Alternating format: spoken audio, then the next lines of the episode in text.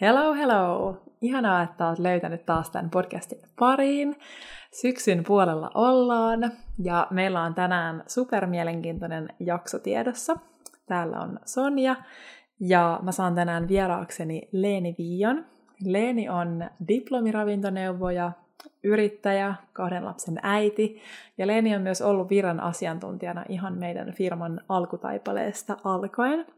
Ja meillä on tuolla Viran Instagramin puolella käynnissä sellainen IG-live-sarja, jonka aiheena on vireys ja päivittäinen hyvinvointi. Ja sen tiimoilta me kutsutaan tässä syksyn mittaan useita eri asiantuntijoita. Ja haluttiin tehdä tästä myös podcast-jakso niille, jotka mieluummin kuuntelee, kun katsoo videota.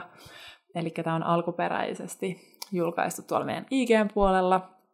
Ja me jutellaan tässä jaksossa muun muassa semmoisesta lämmittävästä, mutta kevyestä ruokavaliosta, millaisia sudenkuoppia monet meistä kokee näin arjen alkaessa ruokavalion suhteen. Ylipäätään mietitään, että millaiset ratkaisut tai valinnat arjessa helpottaa meitä siinä arjessa, eli syömään.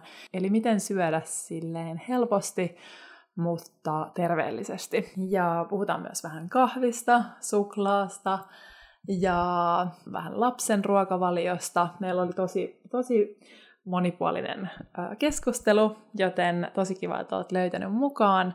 Ja eiköhän laiteta jakso käyntiin. Sä kuuntelet Go with the Virta podcastia. Meidän firman missio on tuoda ihmisille jooga ja meditaatio yhtä helpoksi kuin hampaiden pesu. Me puhutaan myös arjesta kasvuyrittäjinä, työn ja hyvinvoinnin yhdistämisestä sekä yleisesti kokonaisvaltaisen hyvinvoinnin aiheista. Tervetuloa mukaan! Hypätään suoraan asiaan. Eli Leeni, mä haluaisin jutella vähän syksyn ruokavaliosta ja siitä, kun nyt eletään selkeästi jo syksyn puolta, kesä on ohi. Monet on varmaan syönyt aika sellaista viilentävää ruokaa kesällä, salaattia, kylmiä ruokia, paljon hedelmiä. Ja nyt kun on kylmät viileät ilmat tullut, niin huomaa, että kroppa kaipaa lämmittävää ruokaa. Ei enää tee samalla tapaa mieli kylmiä ruokia, mutta haluaisi kuitenkin syödä silleen energisoivasti, ei liian raskaasti, terveellisesti ja myös sesongin mukaan, niin millaisia asioita sä oot, Leeni, itse huomioit sun ruokavaliossa tässä kohtaa, kun sesonki vaihtuu, ja millaisia vinkkejä sä voisit antaa meille siihen, että mitä kannattaa huomioida tässä kohtaa, kun arki alkaa ja on tullut viileämmät ilmat ja sesonki vuoden aikaan vaihtunut.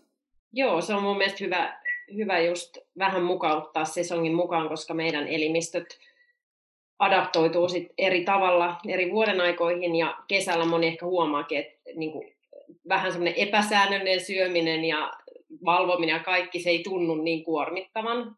Ja sitten taas syksyllä jo kaivataan niitä rutiineja, mutta sitten kun alkaa tulla pimeämpää, ettei se menisi siihen, että sitten vaan niinku syödään vaikka tosi raskaasti tai tosi paljon lohturuokaa, ollaan vaan siellä sisällä, ja sittenhän se ei niinku energisoi yhtään, että enemmänkin niin lähtisi siitä, että miettii, no sesonkiajattelu ruokavalios on sinänsä ihana, että se myös tukee meidän terveyttä, ja nyt jos miettii syksyä, niin meillä on aika ihana satokausi tällä hetkellä, että hyödyntää sitä, että pitää ne kasvikset siellä ruokavaliossa, ja sitten jos ajattelee sitä lämmittävyyttä, ettei nyt enää vetäisikään niitä kylmiä salaatteja tai smoothieita, vaan siellä olisi sitten esimerkiksi kasvissosekeitot on aivan loistavia, tai sitten just uunijuurekset, kaikki kasvispyreet, kaikki tällaiset, että siellä olisi muutakin kuin se peruna, että sä voit tehdä sitten vaikka muusin kukkakaalista tai parsakaalista ja perunasta, että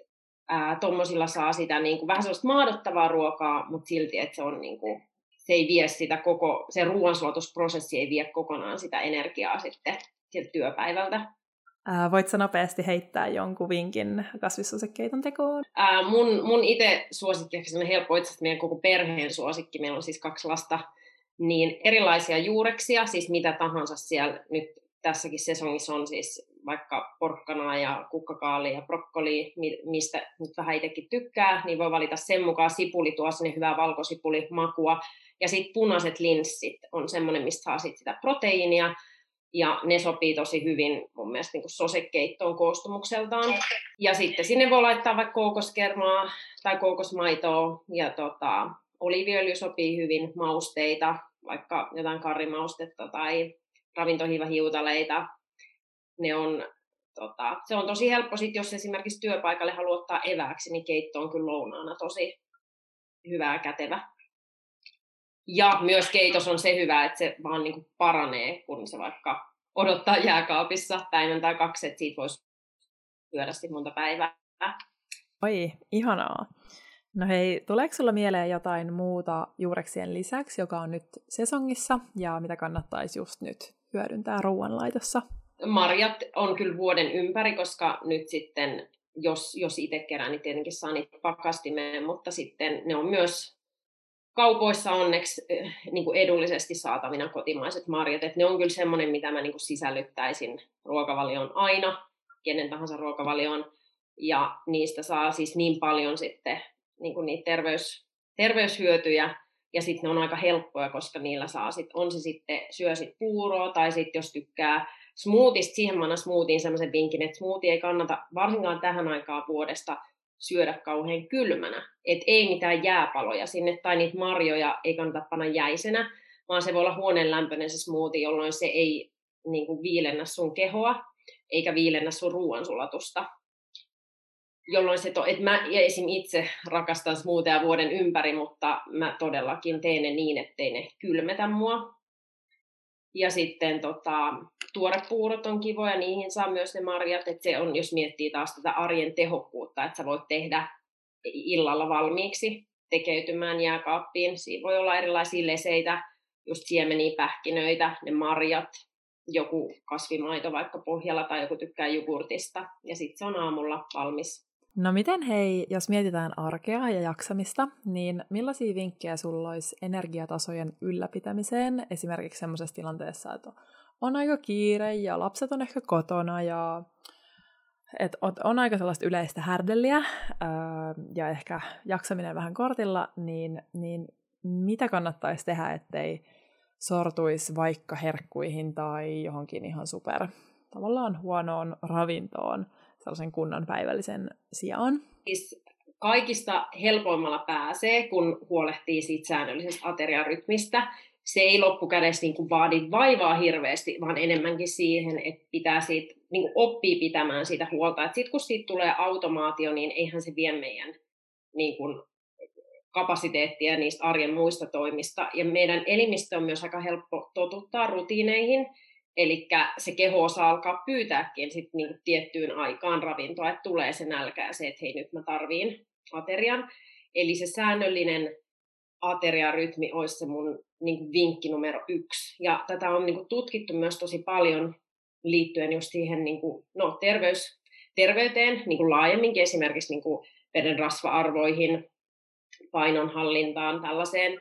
Ja sitten myös niinku ylipäätänsä niinku verensokerin säätelyyn, niin totta kai me kaikki nyt varmasti tiedetään, että kun syö säännöllisesti, niin se verensokeri, kun se ei pääse tipahtamaan, niin sitten ei tule sitä esimerkiksi kovaa makeihimää sitten vetää mitä tahansa eteen tulee. Se on niinku semmoinen, mihin mä kannustan ihan kaikkia, ja sitä on tutkittu, että kannattaako esimerkiksi, onko parempi syödä aamupainotteisesti vai iltapainotteisesti, vai kannattaisiko pitää pätkäpaastoa ja jättää aamupalan välistä. Tässä vaiheessa mä sanoin, että nämä on tosi yksilöllisiä asioita, mutta jos otetaan nyt niinku tälleen yleisesti sanottuna, ja miettii sitä verensokerin hallintaa, niin tutkimusten mukaan on parempi, että syö aamusta asti hyvin ja riittävästi, eli ei skippaa sitä aamiaista, eikä myöskään lounasta pidä liian kevyenä. Et se on aika monelle niin kiireisessä arjessa käy niin, että aamulla napataan vaan ehkä kahvi, joku banaani käteen ja sitten lähdetään juokseen duuniin. Ja sitten lounaalla otetaan liian kevyt salaatti, tai jos se on se keittolounas, niin kuin mä sanoin, että sitten sekin on liian kevyt, että pitää katsoa, että siellä on sitten oikeasti sitä ruokaisuutta. Ja sitten se kasautuu se nälkä sinne iltaan. Ja sitten myöskin se puhti ei riitä sen työpäivän läpi. Niin se, että aloitetaan aamulla, ja sitten tutkimusten mukaan myös verensokeri nousee vähemmän lounalla, kun me ollaan syöty aamupala. Eli miettien, että se oikeasti niinku tukee tukea sitä verensokerin hallintaa.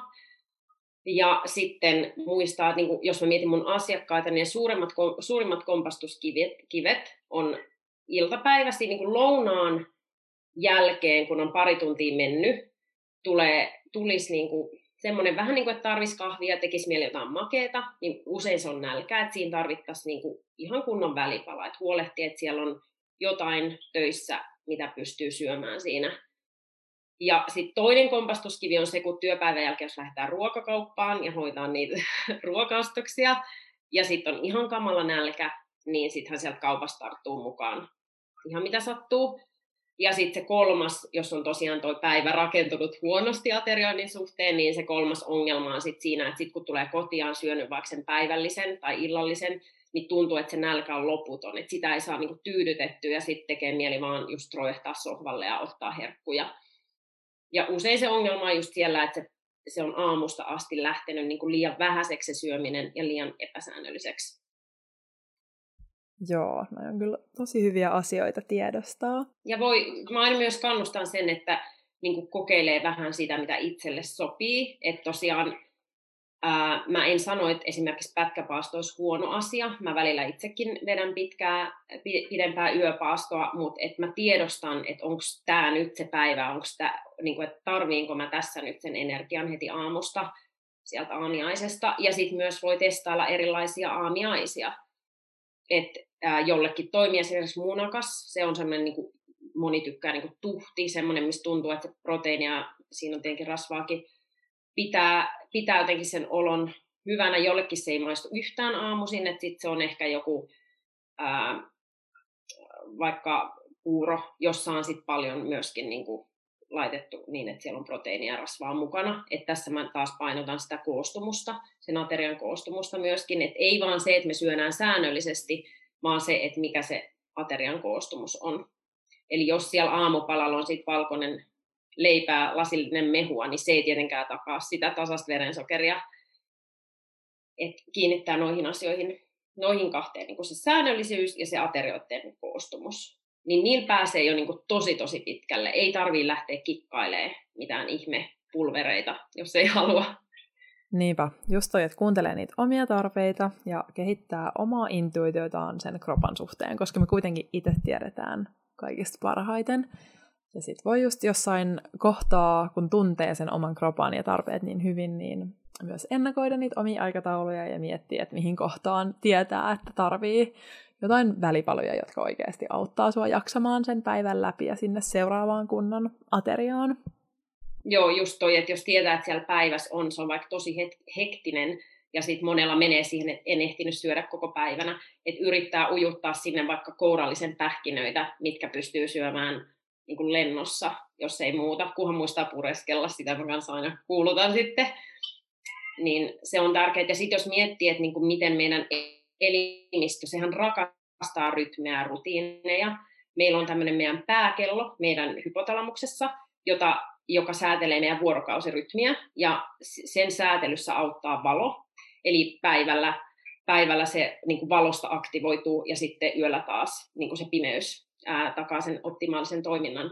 Sitten meillä on tämmöisiä pikkukelloja, joita on meidän kudoksissa, esimerkiksi haimassa ja suolistossa, lihaskudoksessa, ja ne taas säätelee muun muassa ruoansulatusta ja ruoansulatuksen tehokkuutta. Ne vaikuttaa monien hormoneiden toimintaan, kuten just insuliiniin, mikä vaikuttaa verensokeriin, korttisoliin, joka on yksi stressihormoneista. Ja nämä pikkukellot ja isokello, niiden pitäisi pyöriä niin kuin synkassa, mikä tarkoittaa sitä, että meidän vuorokausirytmi olisi hyvä säätää niin kuin yhteen sen kanssa, että mikä on esimerkiksi meidän ateriarytmi. Tarkoittain nyt, tämä kuulostaa ehkä tosi monimutkaiselta, mutta loppukädessä, jos miettii yksinkertaisesti, se tarkoittaa sitä, että me syödään valoisaan aikaan ja annetaan se paastotila elimistölle yöaikaan, jolloin nämä kellot synkkautuu keskenään, ja se on se, mikä on optimaalista meidän elimistölle. Silloin ruoansulatus toimii hyvin ja tehokkaasti, silloin näiden eri hormonien toiminta toimii oikein, esimerkiksi ettei tule vaikka liikaa insuliinieritystä, kun meillä on se, ne pikkukellot ja isokello synkassa. Siis tämä tälleen yksinkertaistettuna. Et ymmärtää, että ymmärtää, että siellä taustalla on oikeasti niin kuin meidän fysiologiaa, mitä me halutaan niin kuin tasapainottaa, ja sitten kun me päästään siihen, niin se auttaa meitä pysymään siinä, koska me tehdään sen mukaan, mikä meille on luontaista ja miten meidän keho haluaa toimia. Et periaatteessa jos me syödään tosi epäsäännöllisesti ja vaikka tosi iltapainotteisesti, ei ehkä kukaan yöpainotteisesti syö, jos se ei ole sit yötöissä, niin se on niin vasten sitä meidän luontaista, että väistämättäkin niin kun me ei silloin voida niin hyvin.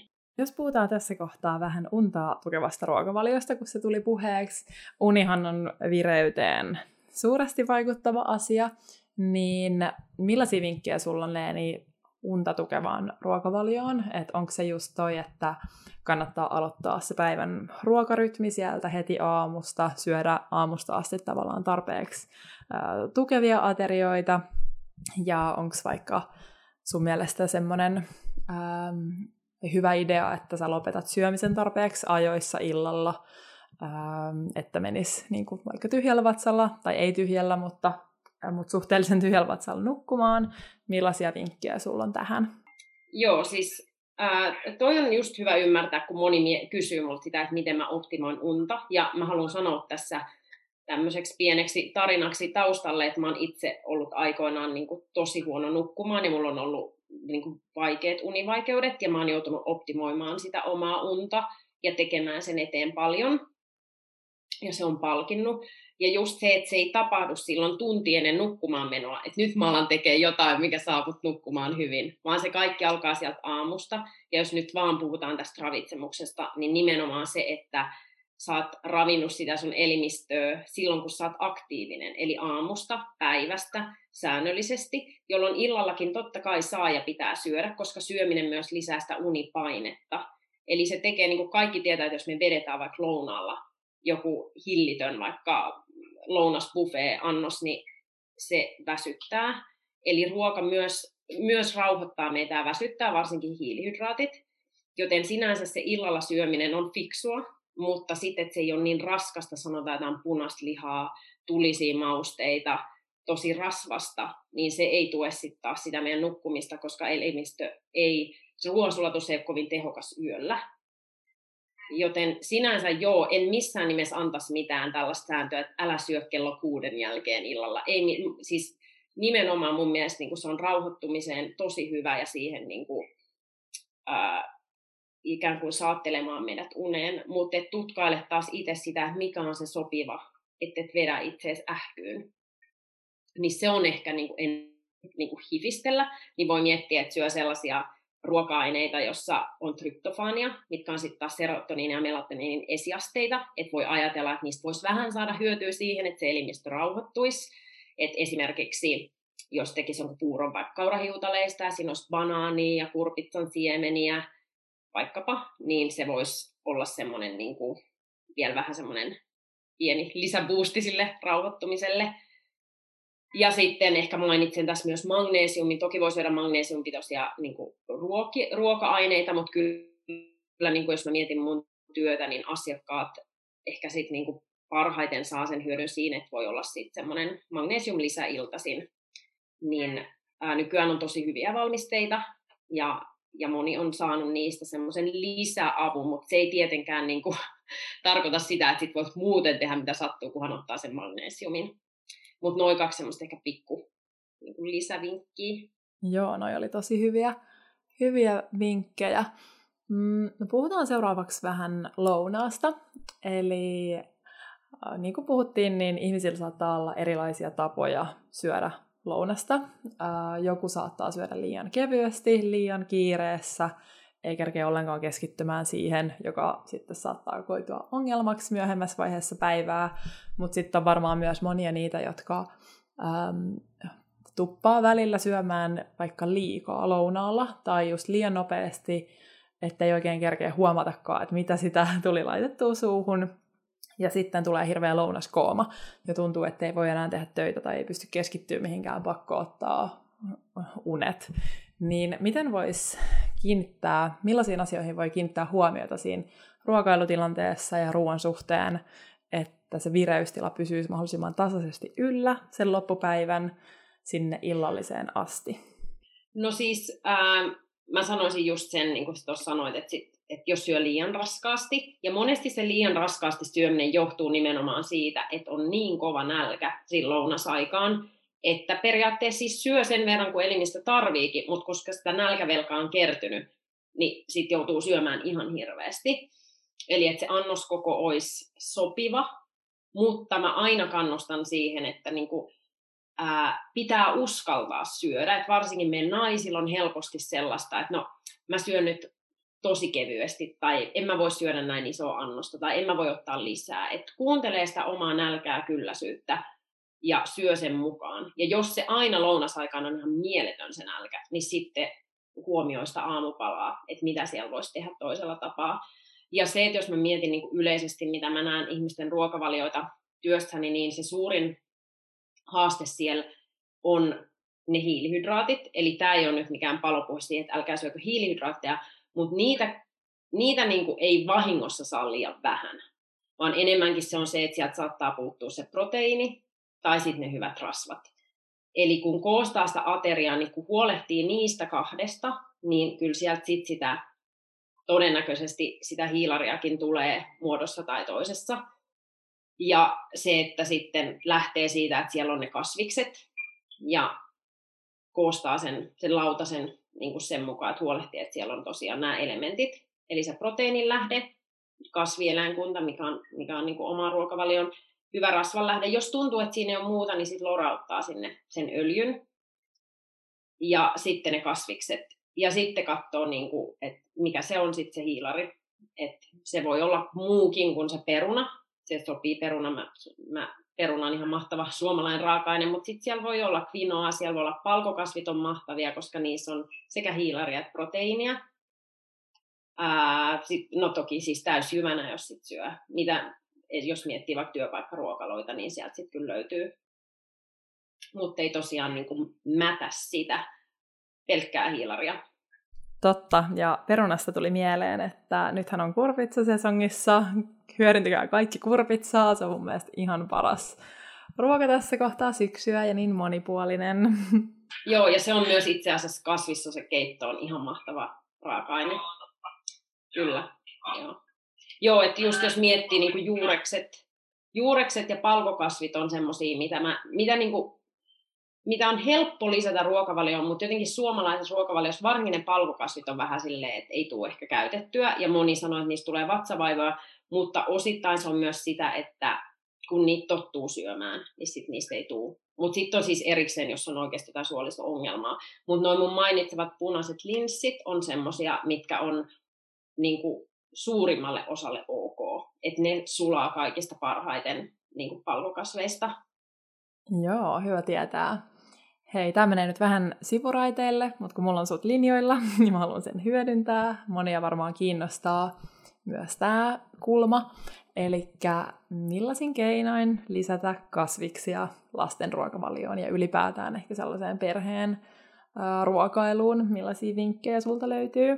Tästä mulla on itse asiassa, jos muistan oikein, niin ihan blogikirjoitus ajalta, kun mun esikoinen, joka on siis nyt jo 5-vuotias, niin oli pienempi, ja nyt tämä meidän toinen on siis 7-kuinen, niin mä sanoisin, että periaatteessa vähän samalla tavalla kuin aikuisenkin, eli lisää kasviksia kaikkiin semmoisiin ruokiin, missä niitä ei välttämättä ole automaattisesti, että jos sä teet jonkun perus makaronilaatikon, niin sinne voi ihan hyvin laittaa kasviksia sekaan, koska kukaan sanonut, että siellä ei voisi olla kasviksia. Et miettii vähän niin kuin sen boksin ulkopuolelta. Tai jos sä teet pastakastikkeen, vaikka se olisi sit jauhelihasta, mutta voihan sinne silti panna niitä kasviksia, vaikka porkkanaa sen kastikkeen sekaan. Ja sitten lapsilla toimii siis monesti hyvin niin, että ei välttämättä, niin kun, että jos tuntuu, että se lapsi on vähän ennakkoluuloinen, niin sitten tekee just vaikka jonkun smoothin, jossa se ei näe, että mitä kaikkea sä oot sinne laittanut. Ja se, mikä meillä on niin kuin toiminut tosi hyvin, on se, että lapsi on mukana siinä. Että kun hän saa itse tehdä, hän saa olla siinä söheltämässä ja sotkemassa, niin monesti se maistuu lapselle paremmin, kun hän on ollut siinä mukana näkemässä ja kokemassa jo siinä niin kuin valmistusprosessissa. Ja meillä ainakin toimii myös se, että sitä antaa vähän niin kuin alkupalaksi. Et silloin kun lapsi on aika nälkäinen, mutta ruokaa vielä valmistetaan, niin jos siinä kuori jotain porkkanaa, niin aika helposti se sitten siitä häviää, kun lapsi syö sitä sit siihen nälkäänsä myöskin. Et silloin kun se ruokahalu on tosi korkea, niin silloin myös lapselle maistuu paremmin. Ja sitten se, että tarjoaa eikä pakota, ja tarjoaa vaan sitkeästi, ja sitten on se päivä, kun se lapsi maistaa ja ottaa, ja ei tee sitä mitään numeroa, että nyt sun on pakko syödä. Ja sitten tähän, niin jos täällä on aikuisia linjoilla, niin meidän esimerkki, että lapsihan katsoo, mitä me syömme, että on ihan turha vaatia, että syö sinä kasvikset, mutta minä en. No hei, tuleeko sulla Leeni vielä mieleen jotain tähän ruokavalioon ja vireyteen liittyen, jotain muuta, mitä haluaisit vielä nostaa tässä kohtaa esiin? No, mä en tiedä, että tämä ei ole niinkään vaan syksyä, vaan vuoden ympäri, mutta puhuttaisiko vähän kahvista? Joo, puhutaan vaan. No, kerro sä, mitä on mielen päällä liittyen kahviin? Mä en ole siis kahvivastainen, itse en juo kahvia, mutta tämä ei ole mikään palopuhe silleen, että älkää kukaan juo kahvia, mutta ymmärtää taas sen fysiologian. Eli jos me aamulla ollaan tosi väsyneitä ja me ei ehditä muuta kuin vetää musta kahvi naamaan, niin se nostaa, varsinkin mitä herkempi ihminen on kofeiinille, niin se nostaa, se niin kuin,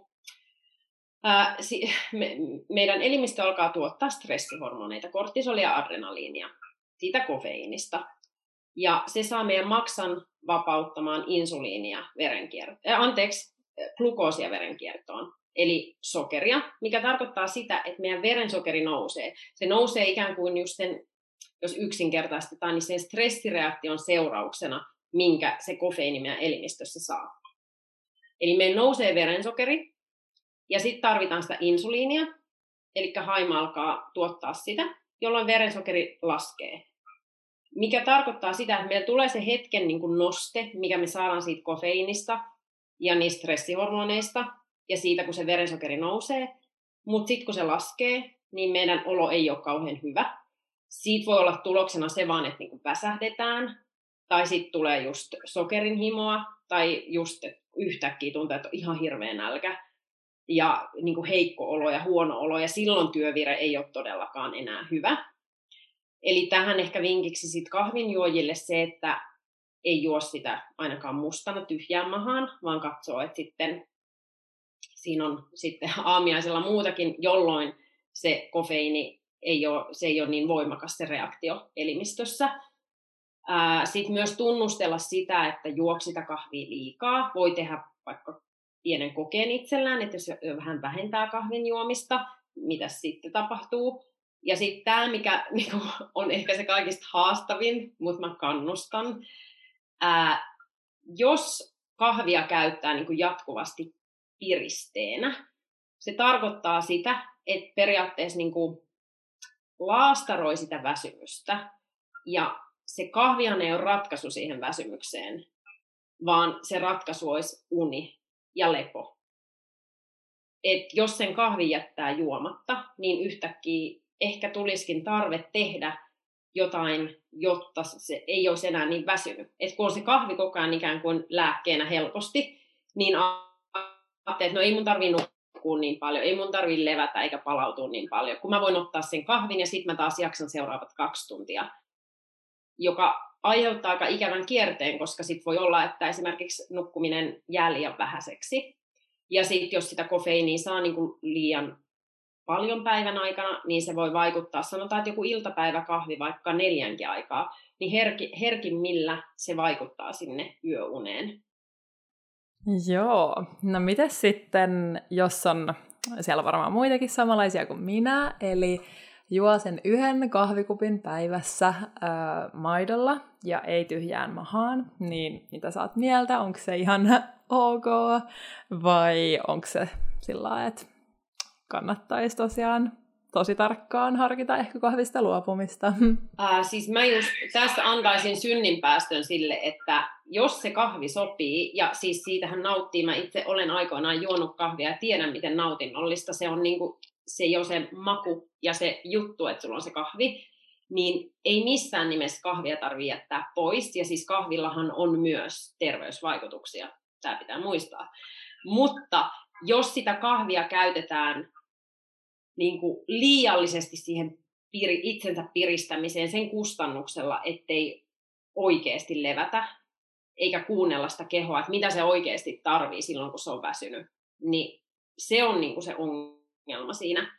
Ja myös se, että jos tuntuu, että se kahvi, että vähän niin kuin, että on semmoisessa kahvikoukussa, ja tämä on toinen niin kuin kahviin liittyvä ongelma, tai siihen kofeiiniin, moni käyttää sitä myös niin kuin vilkastuttamaan suolen toimintaa.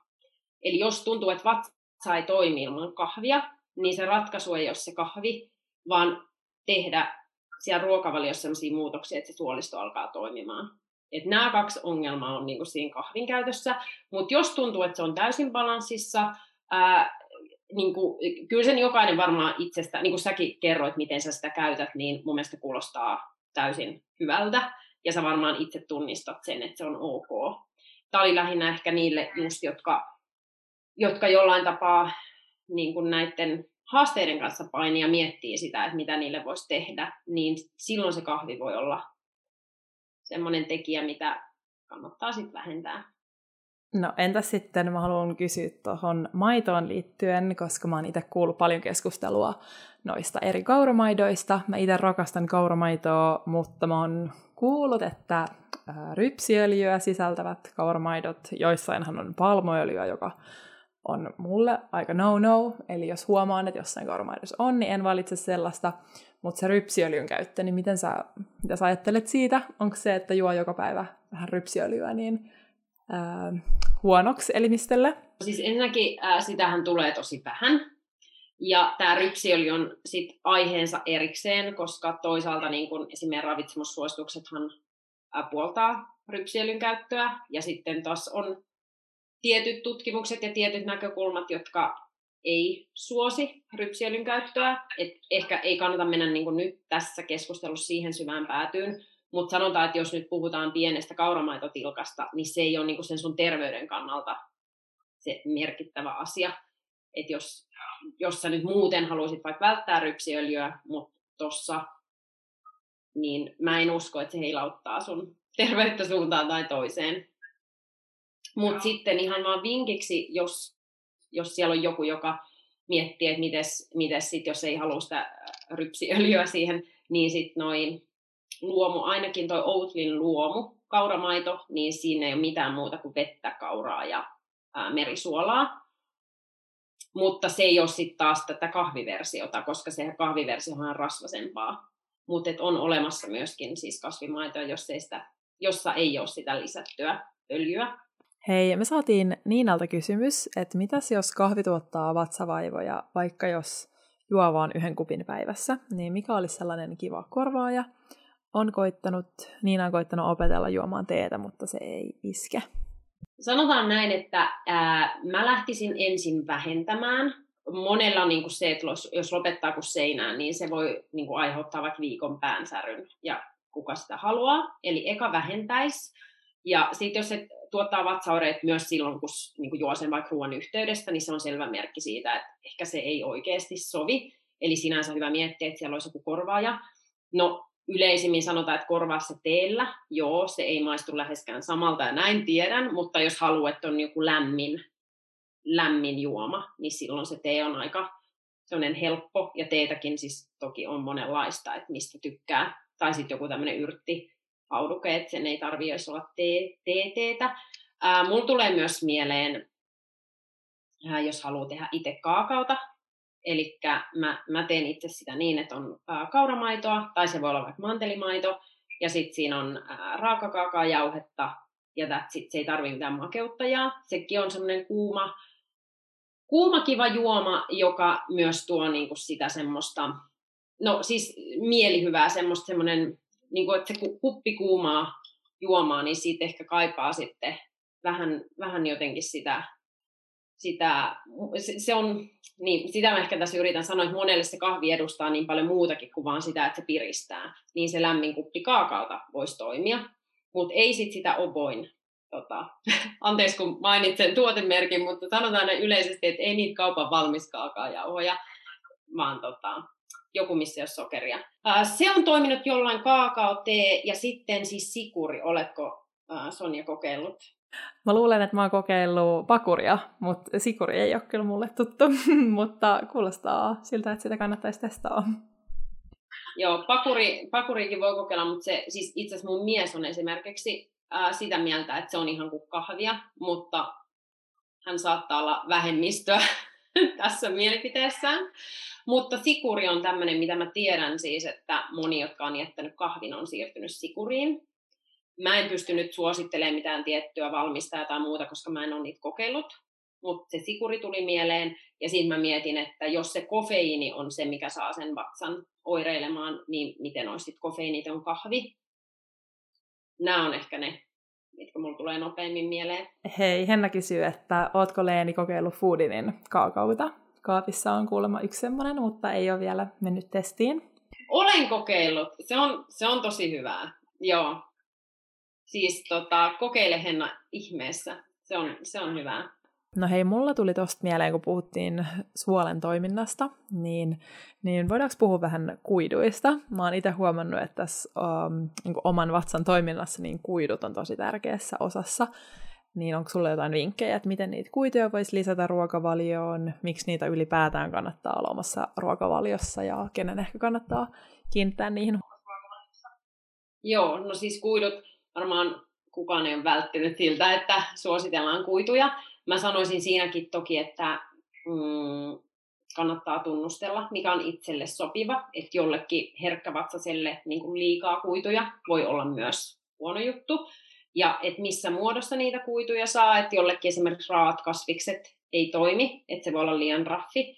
Ja toiselle taas niin kuin tosi hyvin. Eli taas kuunnella sitä omaa kehoa. Ja siis kuitujahan saa, no kaikki on kuullut sen, että leipää kun syö riittävästi, niin saa kuituja päivässä. Joo, sieltä saa kuituja, mutta ihan loistavia kuidun lähteitä on myös niin kuin kaikki kasvikset, marjat ja varmaan harva tietää, että kaikista kuitupitoisin asia heviosastolla on avokaado. Oikein? Joo. Aha. Joo, kyllä. Sitä ei ehkä uskoisi siitä koostumuksesta. Näin on. Eli se on aika kiva semmoinen muutenkin ehkä välipalana, kun miettii, että se pitää nälkää kuitenkin paremmin kuin banaani. Ja sitten miettii, että niissä kuiduissa jo se suolen toiminta, mistä sä mainitsitkin, mutta kuidut myös poistaa meiltä elimistöstä aineita, mitkä kuuluu sieltä poistua. Muun muassa meillä naisilla liiallista estrogeenia.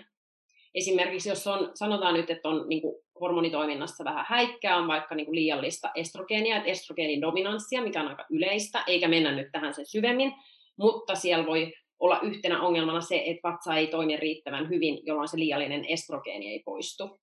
Eli silloin oikeasti tehtävänsä, että me saadaan sieltä elimistöstä säännöllisesti pois tavaraa, koska se kuljettaa sieltä pois yhdisteitä, jotka ei sit sinne siinä vaiheessa enää kuulu. Niin se on se toinen tekijä sitten, miksi kannattaa kuituja syödä. Ja kaikki meistä tietää, miten epämukava olo on, jos vatsa ei toimi. Että se tuntuu se, että kun puhutaan suolisto-aivoyhteydestä, niin kyllä se ajatuskin kirkastuu, kun saadaan kamaa ulos. Hei, nyt tuli vielä hyvä kysymys. Eli mielipide tumman suklaan nauttimisesta iltaisin. Hanna, mä oon samoilla linjoilla. Haluaisin tähän kuulla Leenin vastauksen. Joo, tämä on itse asiassa hyvä kysymys, koska ehkä Hannakin on törmännyt, että on ehkä suosituksia sekä puolesta että vastaan. Ne suositukset perustuu, jos miettii niin puolesta siihen, että tumma suklaa, se lisää meidän tiettyjen mielihyvähormonien tuotantoa. Ja sitten siinä on vähän magnesiumia, ja voi miettiä, että nämä kaikki yhdisteet sitten parantaa sitä rentoutumista ja nukahtamista. Se on totta, voi toimia tosi hyvin, mutta siinä tosiaan, jos tosi tummaa suklaata syö, niin siinä voi olla se piristävä elementti. Että kaakaossa on muun muassa teopromiinia, joka on tämmöinen kofeiinin kaltainen. Se ei niinku yhtä nopeasti piristä meitä, mutta se piristää, se on siis piriste, ja se on aika pitkäkestoinen. Eli jos nyt sit vetää niin kuin puolilevytummaa suklaata, niin sit voi huomata, että siitä tulee se haaste sit ehkä rauhoittuu unille. Mutta mä ainakin itse olen tehnyt tämmöistä kokeilua, niin muutama pala esimerkiksi illallisen jälkeen jälkkärinä toimii mulla tosi hyvin. Ja sitten toisaalta niin tuossa on hyvä vinkki, että jos tarvii sitä piristettä päivän aikana, niin hyvälaatuinen tumma suklaa voi olla niin kuin tosi hyvä semmoinen helppo, minkä ottaa työpäivän lomassa. Ja suklaalla, mä siis itse olen suklaan puolesta puhuja, tumman suklaan, mä jaksan hehkuttaa sitä usein ja paljon, niin että nyt päästäisiin pois siitä ajatuksesta, että suklaa on paha ja nimenomaan ottaa se semmoisena niin kuin nautinnon kautta sopivissa määrin ja hyvää suklaata, niin sillä voi saada vähän potkua työpäivään. Ihana saada tommonen synninpäästö. Mä itse kans kyllä syön joka ilta muutaman palan, niin kiva kuulla, että se ei ole semmoinen kriittinen asia, mistä pitäisi luopua. Tuleeko sulla, Leeni, vielä jotain viimeisiä juttuja mieleen, mistä ei ole vielä puhuttu ja olisi hyvä tuoda esiin, tai jotain vikoja, vinkkejä meidän katsojille?